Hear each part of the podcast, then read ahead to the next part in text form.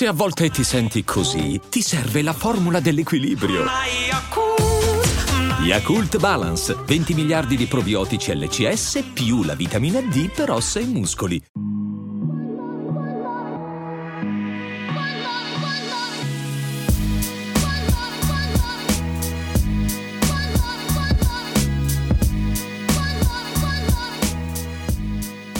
Slice 48, ben ritrovati, puntata dedicata allo US Open che si è allineato uh, al terzo turno dopo quattro giorni di gara piuttosto regolari perché non ci sono state né eh, particolari eh, interruzioni per pioggia o, o, o, cose varie. Certo che le prime giornate in particolare sono state molto molto calde e si sono visti dei ritiri, dei crampi, delle insolazioni anche per, eh, tra il pubblico, quindi condizioni di gioco comunque sempre non comode a, a New York, anche perché il vento eh, spira quasi sempre. Guido Monaco, Emanuele Ricciardi, ciao Emanuele. Ciao, ciao Guido, ciao a tutti.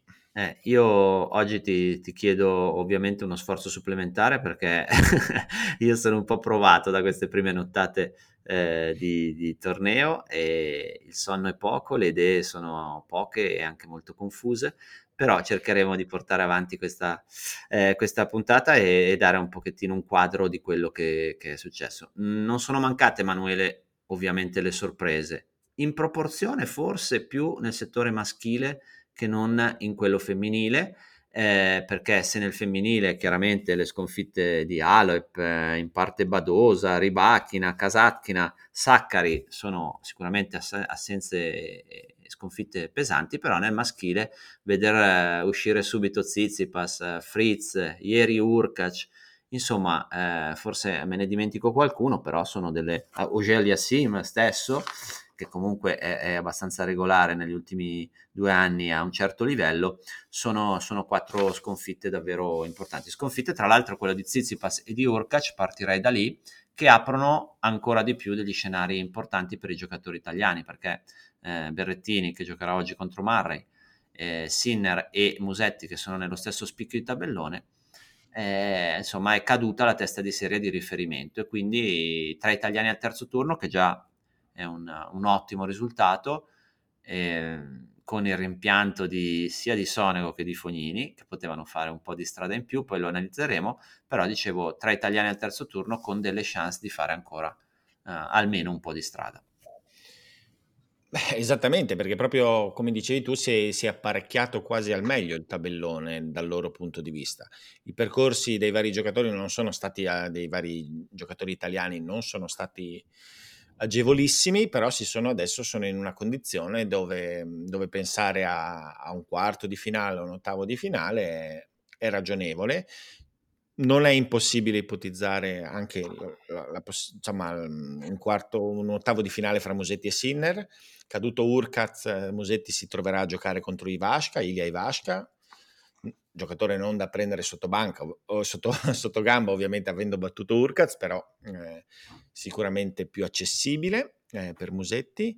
E, e, lì all'orizzonte c'è, c'è la possibilità di, inco- di, incrociare un Sinner che ha Nakashima, eh, un giocatore in un certo senso simile a lui, cioè un giocatore di ritmo da dietro, di livello però apparentemente inferiore, quindi non è, non è, del tutto, insomma, ci sono delle possibilità. E per Berrettini oggi una partita estremamente interessante e delicata eh, contro Andy Murray. Eh, c'è un precedente anche abbastanza recente a Stoccarda dove Murray oltretutto si è fatto male nel terzo set agli addominali e, e anche un pochino compromesso probabilmente il rendimento delle settimane successive. E, però nel caso venisse fuori da questa partita con Murray tutt'altro che banale, poi dopo insomma si, si prospetta un ottavo di finale contro o Galano, Davidovic, Fochina, che insomma ovviamente da non sottovalutare, però a livello no. di ottavi di finale insomma è buono. Allora, io vedo, vedo delle similitudini in queste tre partite degli italiani a livello di eh, difficoltà dell'avversario. Eh, come hai detto tu, eh, sono tre giocatori eh, non di prima fascia, perché Marra in questo momento ovviamente non è di prima fascia, che però ehm, Nakashima in ascesa, comunque in ascesa ed è un prospetto importante perché è molto giovane e non è un giocatore banale, anche a Wimbledon ha giocato molto bene, ha portato al quinto Kyrios e quindi insomma forse come livello di difficoltà potrebbe anche essere la partita più, più, più difficile. Musetti eh, a Ivashka eh, ed è una grande notizia per lui perché lui con Urkac secondo me per caratteristiche con un buon Urkac ovviamente. Anche se aveva vinto a Rotterdam proprio sul duro sì, eh, aveva vinto anche a Roma che si era ritirato però poi a Wimbledon ci aveva preso per esempio una bella, una bella stesa. Certo. insomma è un battitore un grande, io sono, rimango con l'idea magari non, non, non, corretta che un grande battitore con un grande battitore sul duro Musetti. Beh ma l'ha detto anche lui eh, l'ha, proprio me, ha proprio esplicitato ha detto, soffre proprio ecco. E Urkac poi sarà da aprire un piccolo capitolo perché spesso poi mh, delude, perde delle partite un po' strane. E quindi Ivashka, buon, buonissima notizia, però Musetti ha giocato una maratona con Goffin, eh, eh, ha, le problema di vesciche alle mani e bisogna vedere come, come, lo gestirà. Però insomma, partita a, quantomeno aperta. E Berrettini e Mare che giocheranno stasera uh, alle 6, primo match sul, sull'Arthur Ashe. E il il primo turno visto da Matteo mi aveva lasciato molto confortato sulla sua condizione di forma. Contro Grenier al secondo turno ha avuto delle difficoltà eh, un po' inaspettate, però devo dire che a livello di, di lotta, di, di, stare dentro la partita, di accettare anche di non giocare tanto bene, di lottare con un giocatore meno forte, ha, ha, da quel punto di vista lì ha fornito una bella, una, una bella conferma. Però quello che ti dico io è che ho visto giocare Murray, l'ho visto soprattutto nel primo turno contro Serundolo, ma a sprazzi abbastanza lunghi anche contro Nava nel secondo. E, e a momenti, per, cioè, per lunghi tratti, ha giocato abbastanza bene. Quindi non sono totalmente d'accordo, nel senso che io trovo comunque la partita di Berrettini, almeno nelle premesse, quella più complessa.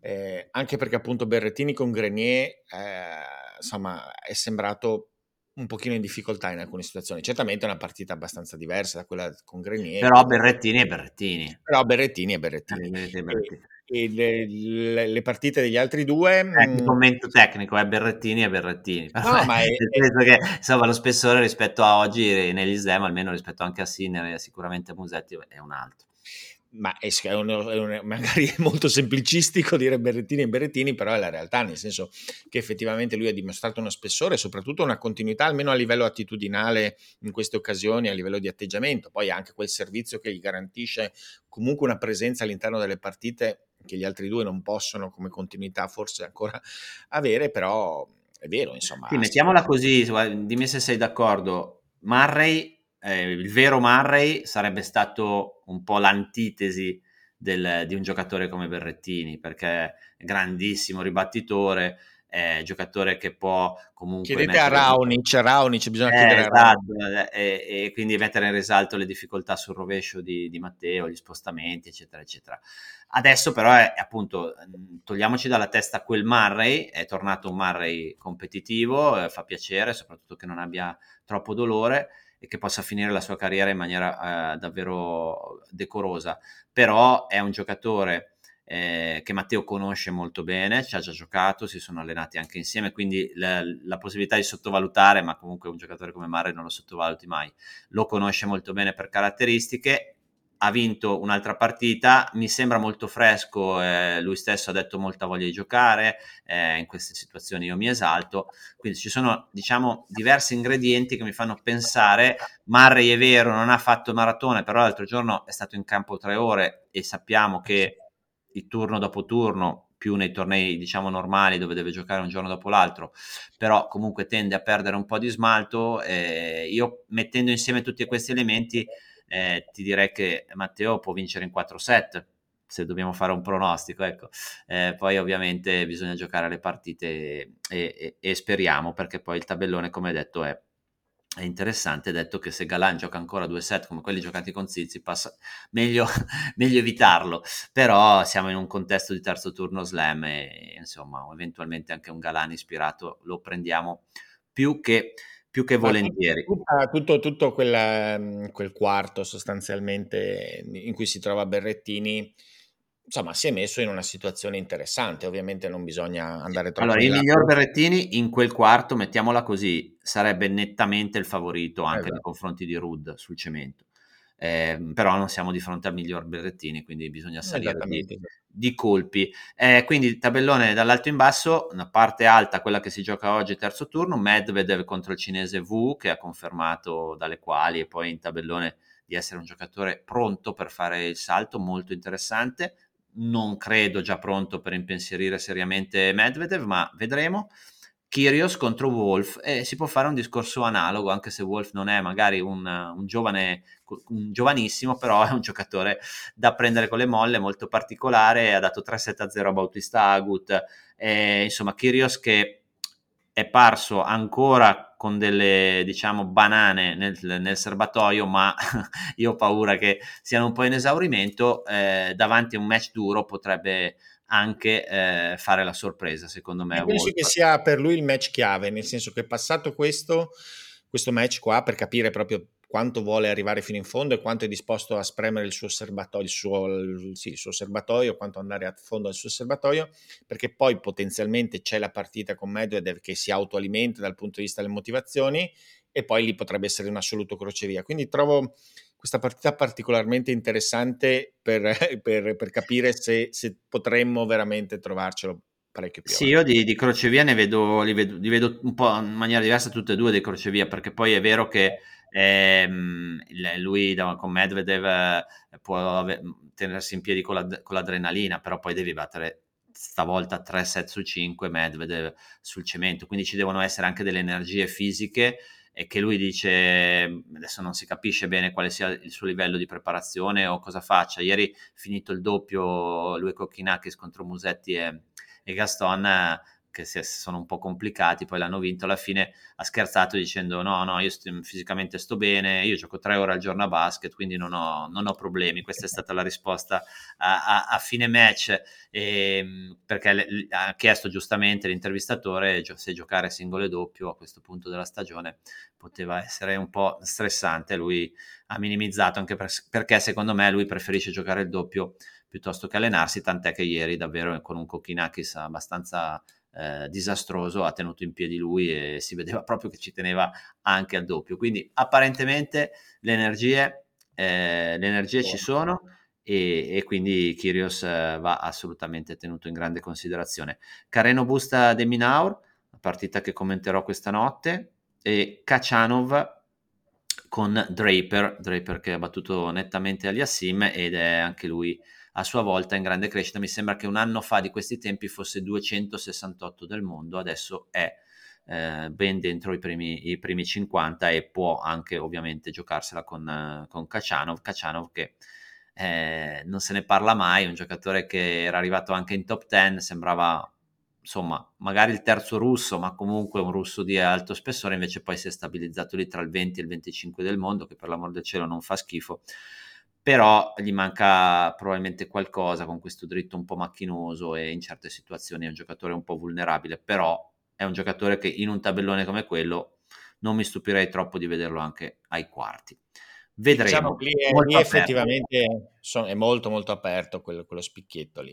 Quindi Medvedev Wu, Kyrgios uh, Wolf, Carreno Busta di Minaur, Kachanov Draper e poi scendendo Galan Davidovic, altra partita molto aperta, Mur- Murray Berrettini, Cacin Mute, che è di gran lunga direi il terzo turno più sorprendente e meno quotato di tutto il tabellone, e Mute che ha battuto Van de Zanschulp mi ha stupito molto, ma Van de Zanschulp già al primo turno aveva rischiato, quindi probabilmente un po' un calo di forma e non conferma quel quarto di finale dell'anno scorso. E poi Tommy Paul e Rud, due della categoria un po' eh, al, al, proprio livello, non tanto considerati, comunque che passano un po' sotto traccia, ma insomma due giocatori davvero, davvero di alto, di alto livello. Passando invece alla parte bassa, quella che riguarda Musetti e Sinner, proprio Ivashka, Musetti, Nakashima, Sinner. Cilic e Evans che hanno rispettato il pronostico, un tabellone nella parte bassa che tolto Urkac e, e in parte Koric ha, ha veramente rispettato molto le, le, teste di serie. Brooksby, Alcaraz. Brooksby è tornato battendo Cioric soprattutto a farsi vedere dopo un qualche mese difficile e sfiderà, sfiderà Alcaraz. Alcaraz che è sembrato eh, insomma in buono spolvero anche se ha avuto due turni eh, abbastanza morbidi. Poi Norri Rune, altro match molto interessante. Caso strano, Norri ah, te lo ritrovi sempre ormai avanti. Shapovalov Rublev, eh, io mi aspetto da Rublev, ma anche da Shapovalov, mm, uno squillo dopo un periodo, una stagione eh, non, non, all'altezza. Schwarzman Tiafo, Tiafo, eh, Tiafo, sarà la volta buona. Gasquet Nadal, Gasquet Nadal è una partita che si è giocata a livello eh, diciamo senior a livello di circuito 17 volte, ha vinto 17 volte eh, Nadal, loro che sono coscritti, cresciuti ins- insieme, giocavano già la finale a Tarb uno contro l'altro, insomma. Eh, boh, sarebbe anche bello vedere Gasquet una volta eh, batterlo, però Nadal per quanto non sia sembrato in, in grande spolvero, ehm, penso che abbia del margine su, su Gasquet che comunque è stato bravo a battere Kezmanovic. Ehm, so, mi soffermerei, Emanuele, un attimo sulla partita tra Nadal e Fognini. Eh, tu l'hai vista bene, una partita incredibile per certi versi, dall'andamento incredibile, 6-2-4-2 Fognini con uh, Nadal che non teneva mai la battuta e poi un passaggio a vuoto di Fabio, un po' salito Nadal e è riuscito a rigirare ancora una volta la, la frittata. Sembrava che Fabio avesse fosse entrato in campo riprendendo da quel 2015, no? da quei tre set vinti consecutivamente, eh, a un certo punto ha ritrovato quella magia, ma poi si è un po' interrotto. Ma sì, un set eh, eccezionale da parte di Fognini. Ovviamente il 6-2 così netto, insomma, eh, indica anche che il fatto che Nadal non, insomma, non, fosse sicuramente in palla all'inizio, aveva grandissimi problemi a tenere in campo il rovescio, sul servizio mh, non riusciva evidentemente a forzare come, come, al solito, questo movimento un pochino più corto e senza tanta spinta a parte del busto e Fognini poi nel secondo set ha avuto una quantità enorme di occasioni, è stato tre volte avanti di un break, fra cui anche, cioè, poi si è trovato anche sul 4-2, quindi in un'occasione è anche riuscito a, a, a tenerlo questo break di vantaggio. Eh, però in quel set lì, un'altra volta ancora, sa- Guido sai che è una mia fissa, però l'ha lasciato a piedi completamente il servizio, ha avuto dei, un rendimento nel secondo set al servizio incredibilmente basso ha fatto una marea di doppi falli, ha messo pochissime prime in campo, con pochissimi punti sia sulla prima che sulla seconda. Nadal è riuscito ovviamente, eh, come, come, come suo solito, a stare lì e il contraccolpo poi del secondo set è stato per Fognini. Nadal ha risposto costantemente da lontanissimo come un po' nel primo turno? Ma sì, sì, sì, sostanzialmente abbastanza arretrato comunque in risposta, non aggrediva immediatamente dalla risposta, anche se aveva, aveva, avrebbe avuto la possibilità, perché Fognini non solo eh, servito male, ma per lunghi tratti anche rimetteva quasi in gioco la prima in maniera senza forzare. No, perché questo aspetto che avevo già ovviamente sottolineato nel primo turno contro i Gikata, sai, quando poi ti trovi Tiafo eh, i prossimi turni, no? Vabbè, eh, secondo, me, secondo, secondo, me, proprio la partita con Tia, potenzialmente con Tiafo può essere abbastanza pericolosa, ecco. Perché Tiafo è anche un giocatore che, che in ottica, cioè potenzialmente potrebbe anche esporre quella posizione anche giocando ogni tanto al serve and volley. C'è un giocatore che ha delle capacità anche di, di, di poter sfruttare di più quella posizione arretrata, che anche secondo me è problematica nella partita, non con Gasquet, non credo, però con... Eh, sì, in quelle, nel suo quarto sono proprio Tiafo e, e, e Shapovalo, forse ancora di più, a poter mettere in evidenza questa sua posizione, però poi sappiamo come Rafa sia in grado anche di, di poi correggere la posizione in campo e di, di imparare in corsa, eh, però mh, denota, io nel primo turno l'ho, l'ho giustificato perché il suo avversario non serviva particolarmente veloce e lui rispondeva da, da lontanissimo. È uguale Fognini. Di non voler anche eh, dal punto di vista addominali, no? dover fare delle cose troppo esplosive, degli allunghi, eh, però boh, vedremo. Eh, diciamo che Tiafo deve battere Schwarzman e secondo me per lo status che ha e per il livello che ha deve battere Schwarzman e quindi sarebbe davvero bello vedere Nadal Tiafo negli ottavi, almeno per quanto, per quanto mi riguarda.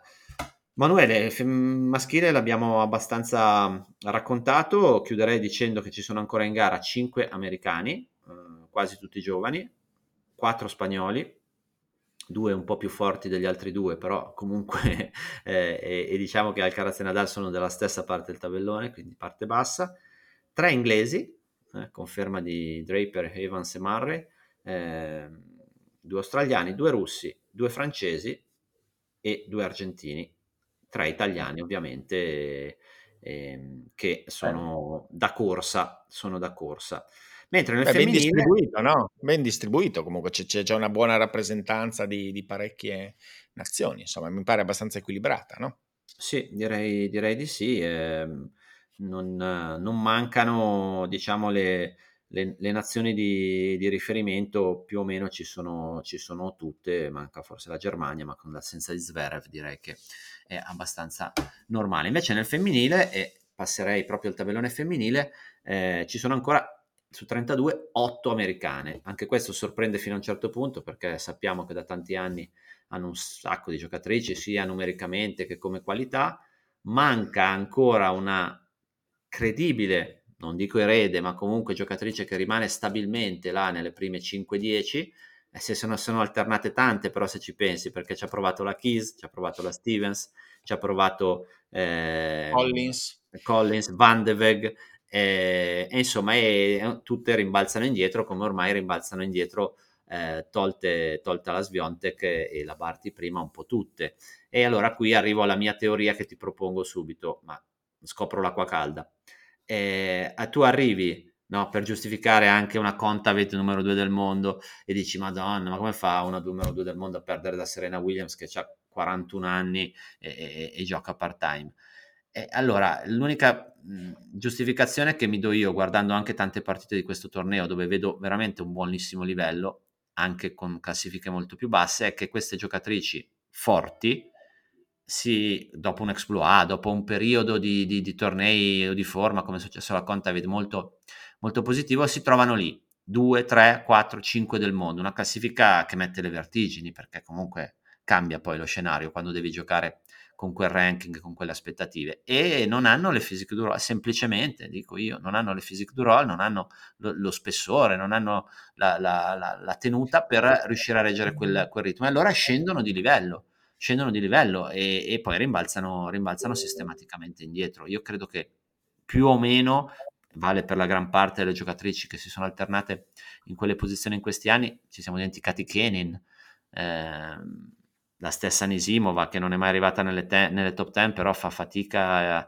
a, esplodere, forse la più solida sembra proprio Goff da questo punto di vista, parlo delle americane.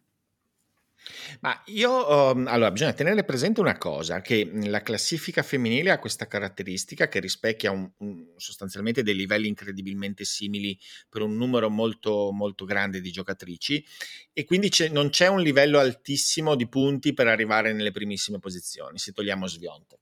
Cioè, questa è una caratteristica che c'è, eh, insomma, ormai è abbastanza, è già qualche mese che c'è appunto questo abbassamento della soglia.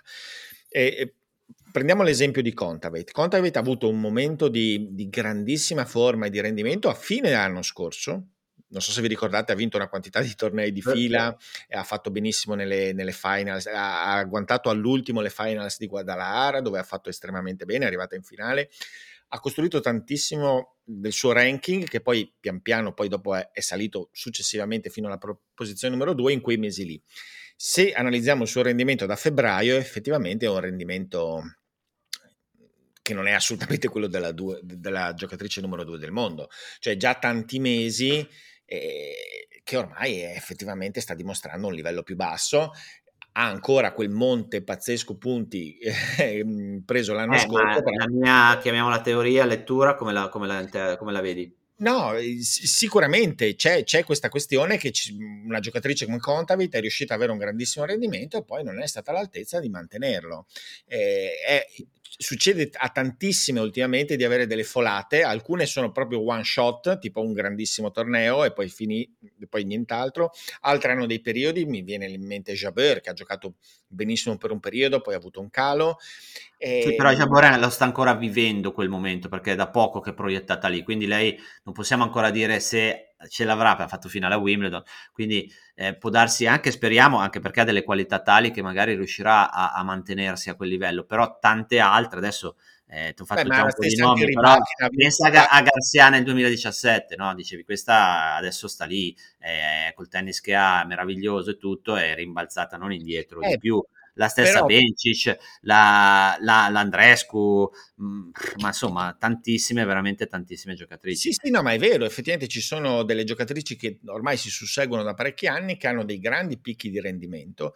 Io non credo alla teoria per che ci sia proprio un vuoto tecnico dove arriva una che non gioca bene e vince, non è quella la situazione. No, succede che ci sono le giocatrici che giocano bene per un periodo e poi non riescono a tenere lo stesso livello e ne, ne emergono altre e, e, quindi si crea questa altalena. Sì, adesso stiamo facendo un discorso generale, poi bisognerebbe guardare caso per caso ovviamente, però secondo me una Saccari, no? Ti vado a prendere una Saccari che secondo me è un e po' Saccari come... è un caso un po' diverso, perché, po diverso Saccari... perché è un po' come Contavit, nel senso che secondo me in termini assoluti quella classifica lì non la vale. Però lei l'ha ottenuta tramite la continuità e senza picchi. Sì, ecco. però continuità di una stagione, cioè io per continuità intendo 3, 4, cioè se vai a vedere Pliskova, Kvitova e Muguruza che sono ancora in, in corsa, non che siano stati dei mostri e soprattutto Kvitova e Muguruza di continuità, però per diverse stagioni sono rimaste nelle prime 10 e quindi quello status, tu sai, quello, quello spessore sai che ce l'hanno e, e, e, lo valgono, adesso magari non più tanto, ehm, però la Saccari io l'ho vista giocare l'altro giorno quando ha perso, ok? E l'ho vista anche altre volte. Potenzialmente può starci nelle 10, perché cavoli, è la più preparata fisicamente del circuito, ha una forza addosso incredibile eh, ma... Sa toccare la palla. Eh, di rovescio gioca bene. Eh, oh, ma ragazzi, ma di dritto, di dritto, appena si irrigidisce un attimo, diventa 2-6, eh. Ma io mi ricordo la partita okay. avevamo... non, può giocare, non, può giocare, appena, appena, il suo corpo è leggermente più eh, rigido di dritto, lo, lo sbaglia in un, in un, quantitativo di modi, perché sai, poi i giocatori quando hanno un difetto su un colpo magari sbagliano sempre un po' in lunghezza, in larghezza, di poco oh ma lo tira sotto la rete, fuori, non gli parte dalle corde. Eh, poi è un colpo perché però invece per contro quando lei è più tranquilla più sciolta le dà anche dei vincenti. Quindi il potenziale per stare lì lo vedi, però poi se vai a vedere la prestazione dici ma come fa questa a costo dritto a, a stare 5 del mondo? È impossibile. Beh, io mi ricordo a proposito del dritto di Sacari e penso che l'abbiano vista perché era stata fatta al for- cioè, giocata in Italia al Foro Italico, magari c'è qualcuno che l'ha vista anche dal vivo, la partita con al, fo- al Foro Italico è stata incredibile perché c- come ha perso il dritto Sacari in quella partita l'ho visto raramente a livello alto professionistico. No, mh, mhmm, guarda, ti dico una cosa, se tu vuoi trovare una giocatrice che però forse non ancora a quel livello alto, che negli ultimi due anni sta dimostrando continuità, è Coco Goff a 17 anni è la giocatrice più consistente dell'otto da un po', insieme ovviamente a Sviontek, ovviamente che anche lei ha dimostrato grandissima consistenza. Però lasciate fuori Sviontek, l'altra che ha quella caratteristica, sembra anche dal punto di vista mentale e attitudinale, ma anche tecnico, per essere continua e, e che dimostra anche una maturità rispetto dell'età mh, totale rispetto al suo gioco eh, superiore alle altre, nonostante abbia neanche 18 anni, è Coco Goff. Eh, e, e, rimanendo alle teenager, velocemente, ovviamente c'è stata la, finalmente, direi, soprattutto per loro, eh, l'eliminazione o comunque la fine di questo torneo di Raducanu e Fernandez che l'anno scorso avevano incantato tutti. Eh, certo, oggi sono due giocatrici che se le vedi giocare, chiaro, non è che giochino male assolutamente, però vedi, vedi quel potenziale, quella, quella, quella freschezza, quel, quel tennis, non, non, non, lo, non riescono più a, a, a dimostrarlo per ora, però hanno dalla loro di, ess- di, togliersi questa scimmia dalle spalle e di poter ricominciare veramente la loro carriera. La Raducano dalla dichiarazione mi sembra averlo capito eh, molto bene e quindi sono molto giovani, io penso che potranno essere delle protagoniste in futuro è certo che forse un pochino ridimensionate rispetto a quel, a quel bagliore, a quella, a quella, luce che avevamo visto l'anno scorso, che forse si eravamo fatti prendere anche troppo dall'entusiasmo, non lo so. Ah, io credo, sai, il livello, era, livello era, lì da vedere. Ecco. Era lì da vedere. Cioè, per dire, Raducano, ne abbiamo parlato anche fra di noi nei giorni scorsi, eh, Raducano eh, se la si vede giocare adesso non esprime proprio, non è solo una questione mentale, cioè ci sarà una componente mentale, ma proprio tecnicamente non esprime il gioco dell'anno scorso.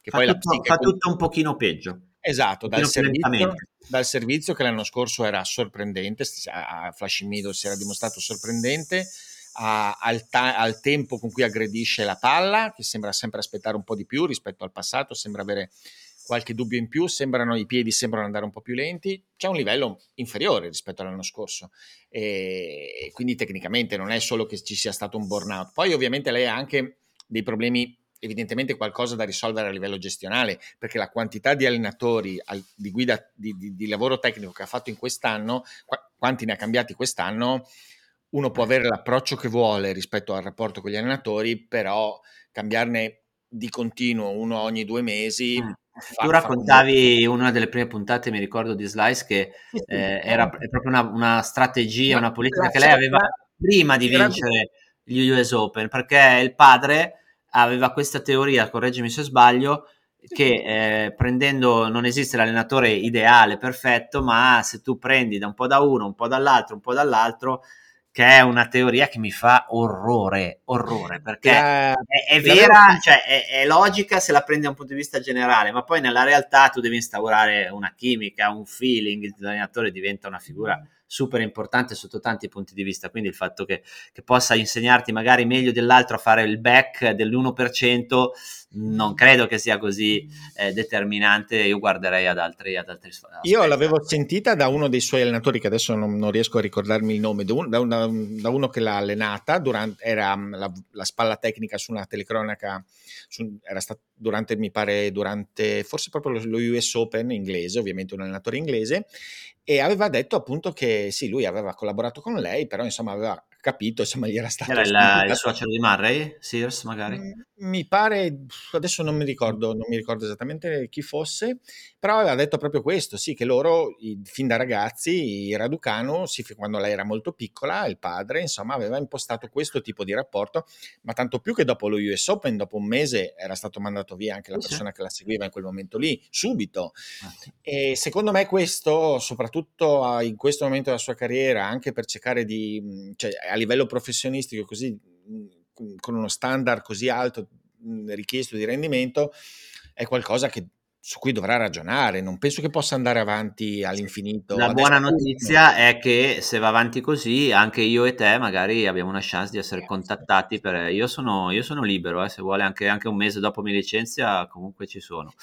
E chiudendo questa, questa parentesi, allora eh, la, la chiusura di questa puntata la dobbiamo per forza perché secondo me se lo merita dedicare a Serena. Eh, però prima, quella griglia che avevamo cercato di fare, siamo arrivati a questo punto, no? Sulle Sviontek, intanto, palle o non palle, che a lei non piacciono, intendo, eh, di questo torneo troppo piccole e leggere, eh, ha giocato due partite convincenti contro, contro Paolini e Stevens e sembra tornata con quell'energia, con quella eh, in grado di dominare le avversarie, soprattutto dal punto di vista del ritmo, dal punto di vista fisico però torneo ancora giovane, adesso ha un turno con la Davis che non dovrebbe rappresentare un problema e poi l'ottavo con quella Zheng che a noi piace tanto, eh, che ripete un po', rivincita un po' di quanto è successo a, a Parigi. Eh, poi io in seconda fila metterei Goff, come dicevi tu, e, e Jabor, mm, anche solo per ranking, per status, voglio, voglio, darle fiducia. Poi ci sono la Bencic e la Sabalenka, che le ho messe insieme in terza fila perché ieri sono sopravvissute a delle partite praticamente perse addirittura 6-2-5-1 sotto Sabalenka con Canepi, ha dovuto salvare due match point, è resuscitata e anche la Bencic con la Cristea se l'è vista brutta, due giocatrici già abbastanza esperte ma non ancora, eh, come dire, eh, anziane, che hanno potenziale, che hanno già eh, la Bencic vinto un'Olimpiade, la Sabalenka comunque su questi campi dimostrato di essere competitiva, che possono, se salgono un pochettino di colpi, provarci. Poi ci sono Garcia e Andrescu che però giocheranno contro, le ho messe insieme perché sono due giocatrici di grande talento, è un peccato che si incontrino già adesso.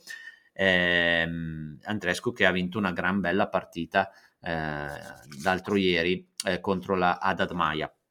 E poi arriviamo a quelle magari un po' meno eh, pronosticabili che però hanno grande potenziale. Kudemertova non ne parla mai nessuno, è pericolosa. Potrebbe essere la ribacchina di, di Wimbledon. E poi Zheng, che però si trova a Sviontek, e Sansonova, che sta confermando quello che aveva fatto vedere mh, prima degli, degli, US Open. Eh, insomma, per me è una davvero da, da corsa e, e, però adesso il terzo turno eh, dovrà affrontare la Krunic verso un possibile ottavo o con Serena con la Tomljanovic, quindi anche il tabellone, devo dire, per una Sansonova a questo livello eh, potrebbe essere favorevole. Eh, Pegula, forse Keys, Rogers, Vogliamo dare qualche credito anche a, alle, alle, alle, esperte, Pliskova, Kvitova e Muguruza che giocano contro, Kvitova che sembra bella in forma, e Azarenka, e sai, Azarenka anche solo per quelle due finali magnifiche giocate ormai dieci anni fa contro Serena. e poi eh, appunto arriviamo a, a, Serena. Dimmi un po' questi 10 nomi abbondanti, 15, cosa, cosa te ne sembra? Eh, cosa, cosa, me ne sembra? Non hai neanche detto Muguruza che giocato, sta giocando benissimo. Eh no, tu hai Muguruza che giocano contro. Eh. Mm. Eh. Una delle due, quindi niente. Niente di nuovo, no? nel senso che rimane completamente impronosticabile.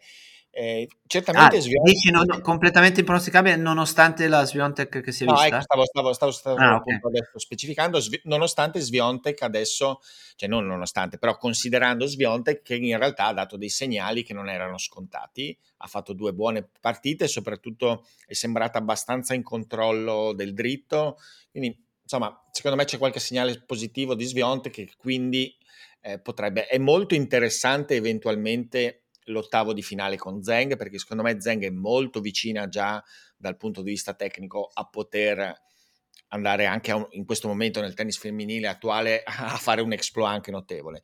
Quindi io quella partita, se si, se si concretizzerà, è, è, veramente una partita di grandissimo interesse. Poi per il resto eh, vedo un pochino appunto, c'è, c'è, c'è, anche la partita fra Kies e Goff, che in un certo senso anche quella può, de- è abbastanza cruciale nel definire le ambizioni, soprattutto di Goff, secondo me. Uscisse bene da quella partita, anche lei ha una parte di tabellone interessante. Un punto interrogativo su tutto, perché non l'ho vista giocare qua e l'ho lasciata però in grandissima forma, è sulla Garcia. Perché Garcia sembra aver giocato bene i primi due turni, a me non è capitato di vederla. Adesso è una partita difficile con Andrescu, la Garcia della settimana scorsa, solo insomma del, del, di due settimane fa, è una giocatrice che quando gioca in quel modo lì eh, può arrivare in fondo. E poi sicuramente Samsonova, Samsonova eh, col, col, anche lì l'ipotesi di questo ottavo di finale con Williams che è, che è estremamente interessante se venisse fuori.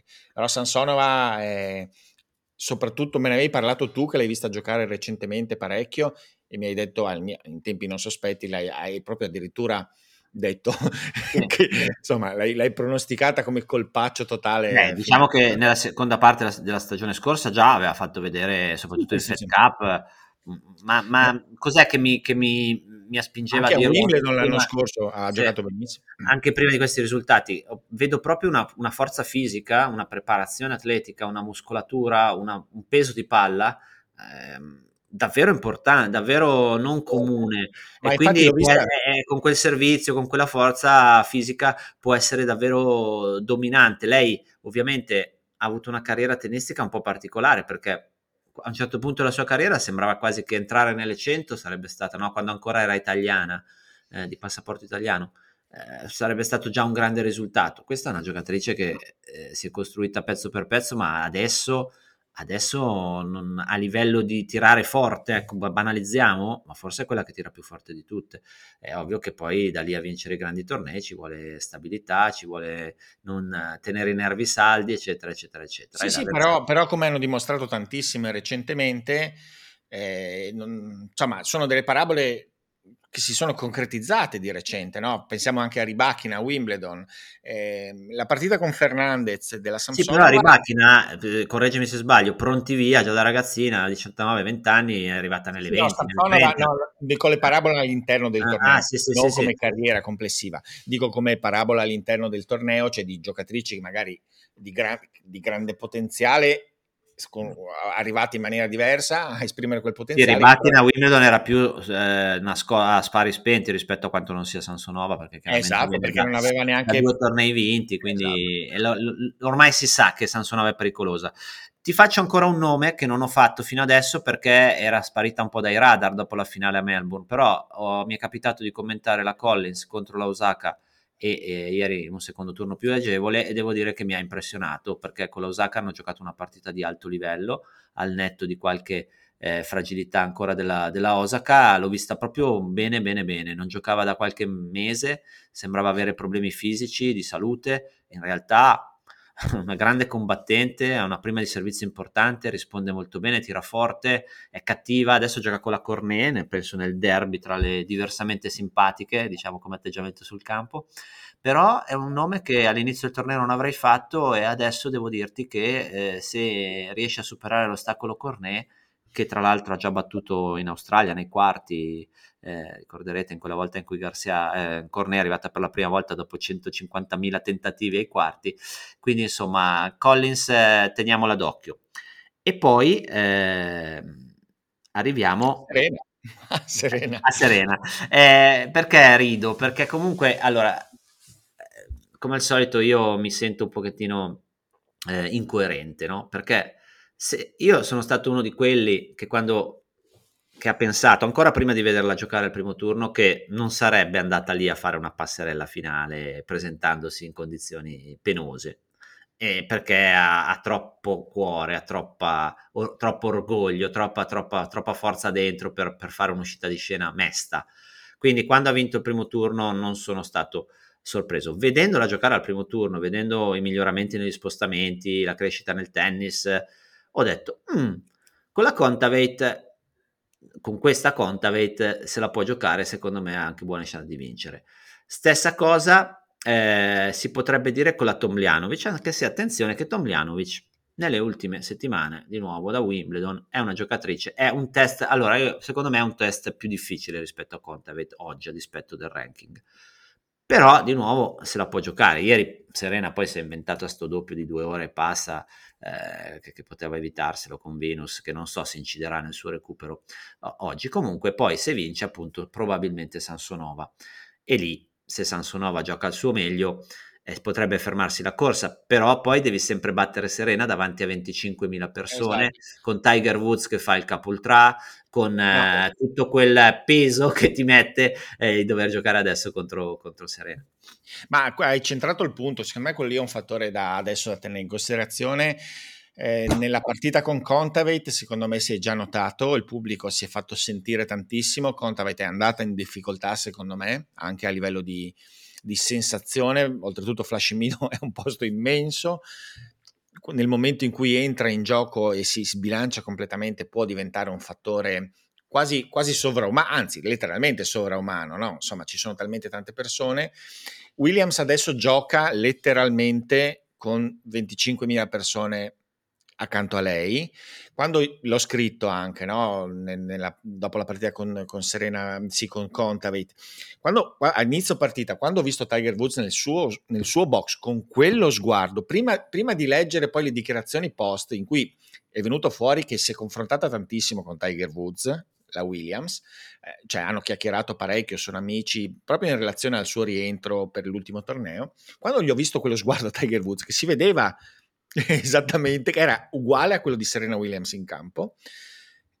Lì era evidente che lì non, non ci fosse null, tutto il glamour attorno. Realtà... Quella, quella, vittoria di Tiger Woods, cos'è stato l'anno scorso, due anni fa, che ha rivinto un major, no? Non mi ricordo se ad Augusta, gli US Open, però sì, da, sì. da, dopo i mille peripezie è tornato e ha vinto un, grande, un, grandissimo torneo. Possa aver ispirato Serena o possa ispirare ah, Serena so. a, a, fare una, una, un'impresa simile? Non lo so, il, il grado de, non, nella sua testa una campionessa del genere, secondo me, il lumicino della vittoria e del, del finale epico totale ce l'ha, perché ce l'ha una, un giocatore di quello status, sono certo che ce l'ha.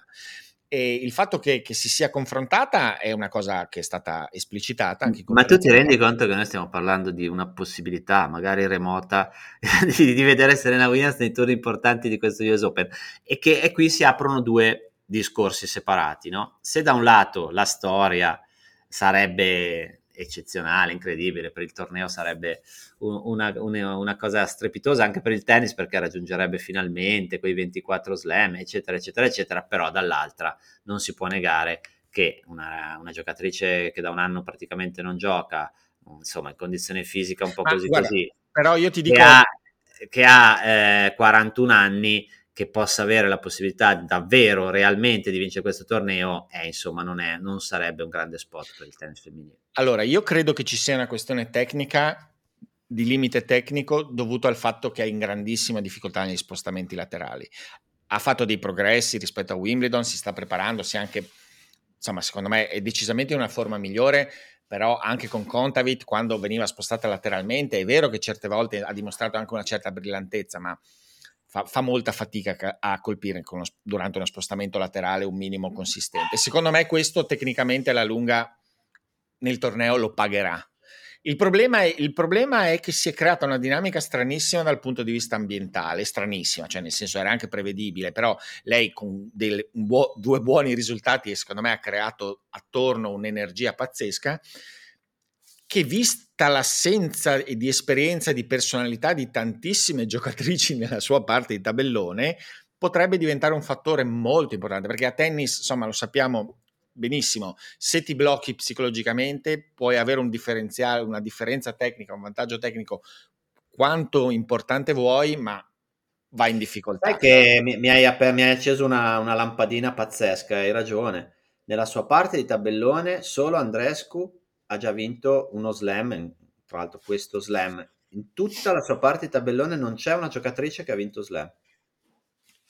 Sì, sì, ma soprattutto, ma non solo, ma, come, come stammi a sentire, non solo non ha vinto slam, ma non ha frequentato spesso le parti finali dei tornei, perché Jabeur è arrivata per la prima volta, sì, adesso sì, arrivare lì. C'è Kiss che però gioca contro Goff, che a sua volta ha fatto finale, quindi una delle due va, va a casa. Sì, ma e le altre ancora come esperienza. Sì, ha esperienza ancora marginale, cioè non ancora... No, però hanno giocato una sì. finale di uno slam, ecco, diciamo. Però insomma io la Kiss e la Goff contro la Serena, se se la beccano in semifinale, la pressione potrebbero avvertirla in maniera enorme. E diverso è sopra, diverso è sopra probabilmente Svionte che ormai ha maturato, sì. oltretutto ha delle caratteristiche tecniche che secondo me se si trova a giocare con Serena insomma può far valere, no?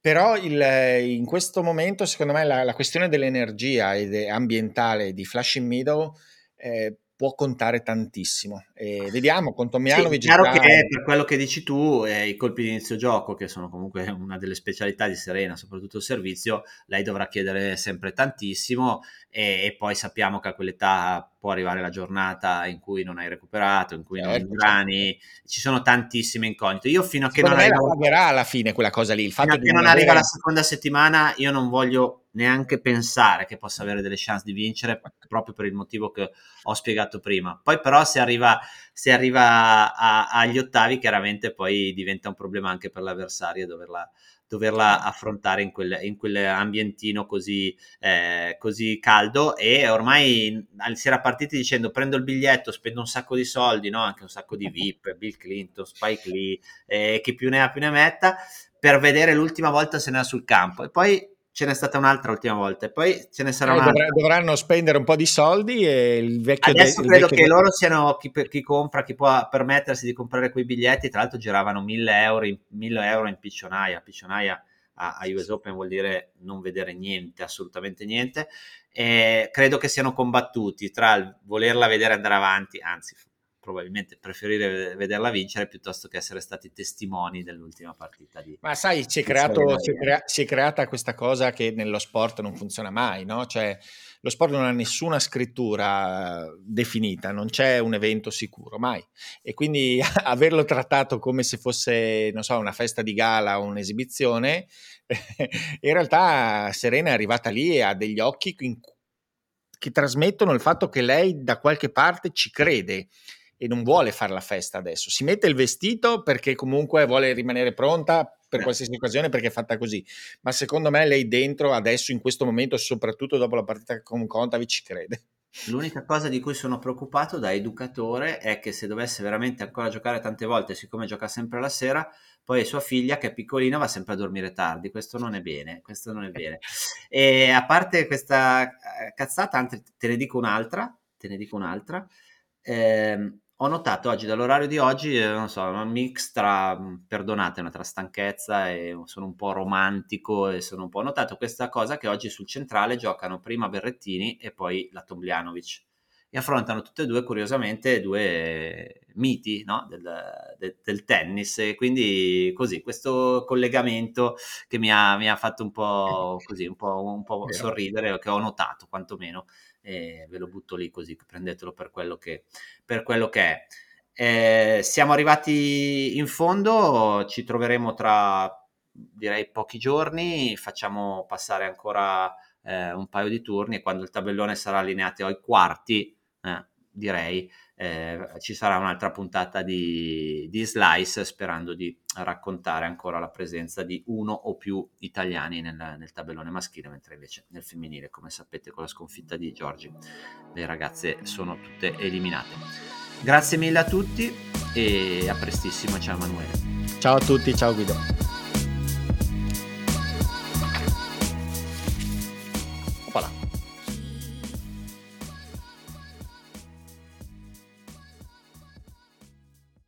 E adesso un bel caffè finito. Perché rischiare di rimanere senza caffè quando puoi abbonarti a Caffè Borbone? Prezzi vantaggiosi, costi di spedizione inclusi, tante possibilità di personalizzazione e l'abbonamento lo sospendi quando vuoi. Decidi tu la frequenza, la qualità, scegli tra le cialde e capsule compatibili e crea il tuo mix di gusti e miscele. Mai più senza caffè con l'abbonamento Caffè Borbone. Tutte le info su caffèborbone.com.